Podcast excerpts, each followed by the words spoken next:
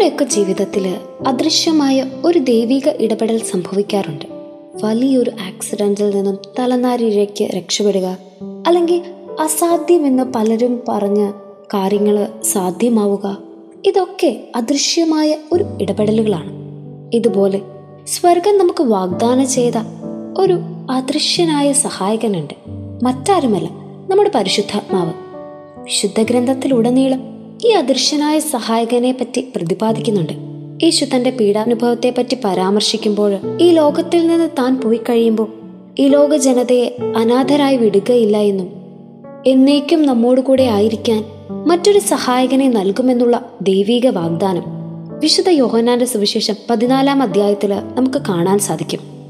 ഈ ലോക ജീവിതത്തിൽ നാം ഒക്കെ ഒരുപാട് പ്രശ്നങ്ങളിലൂടെയും പ്രതിസന്ധികളിലൂടെയും ബുദ്ധിമുട്ടുകളിലൂടെയും ഒക്കെ കടന്നു പോകാറുണ്ട് ഈ അവസരത്തിൽ നമുക്ക് പലപ്പോഴും ഈ സഹായകനെ വിസ്മരിക്കാറുണ്ട്. എന്തിന്?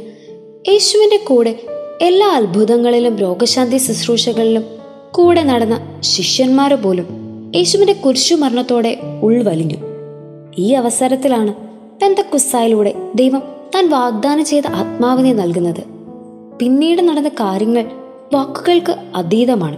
കാരണം പരിശുദ്ധാത്മാവിനാൽ നിറഞ്ഞാൽ മാത്രമേ നമുക്ക് ദൈവത്തെ രക്ഷകനും നാഥനുമായി ഏറ്റുപറയാൻ സാധിക്കുകയുള്ളൂ എന്നുള്ളതിന്റെ തെളിവായിരുന്നു ശിഷ്യന്മാരുടെ ജീവിതത്തിൽ പിന്നീട് അങ്ങോട്ട് നടന്ന കാര്യങ്ങൾ ഒരു കായികാഭ്യാസിക്ക് ഗ്ലൂക്കോസ് എത്രമാത്രം ആവശ്യമാണോ അതുപോലെ വിശുദ്ധ ജീവിതം നയിക്കാൻ ആഗ്രഹിക്കുന്നവരുടെ എനർജൈസറാണ് പരിശുദ്ധാത്മാവ്.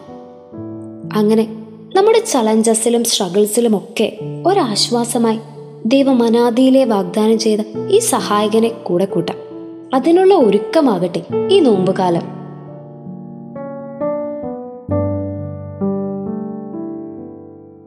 You are listening to heavenly voice from Charis youth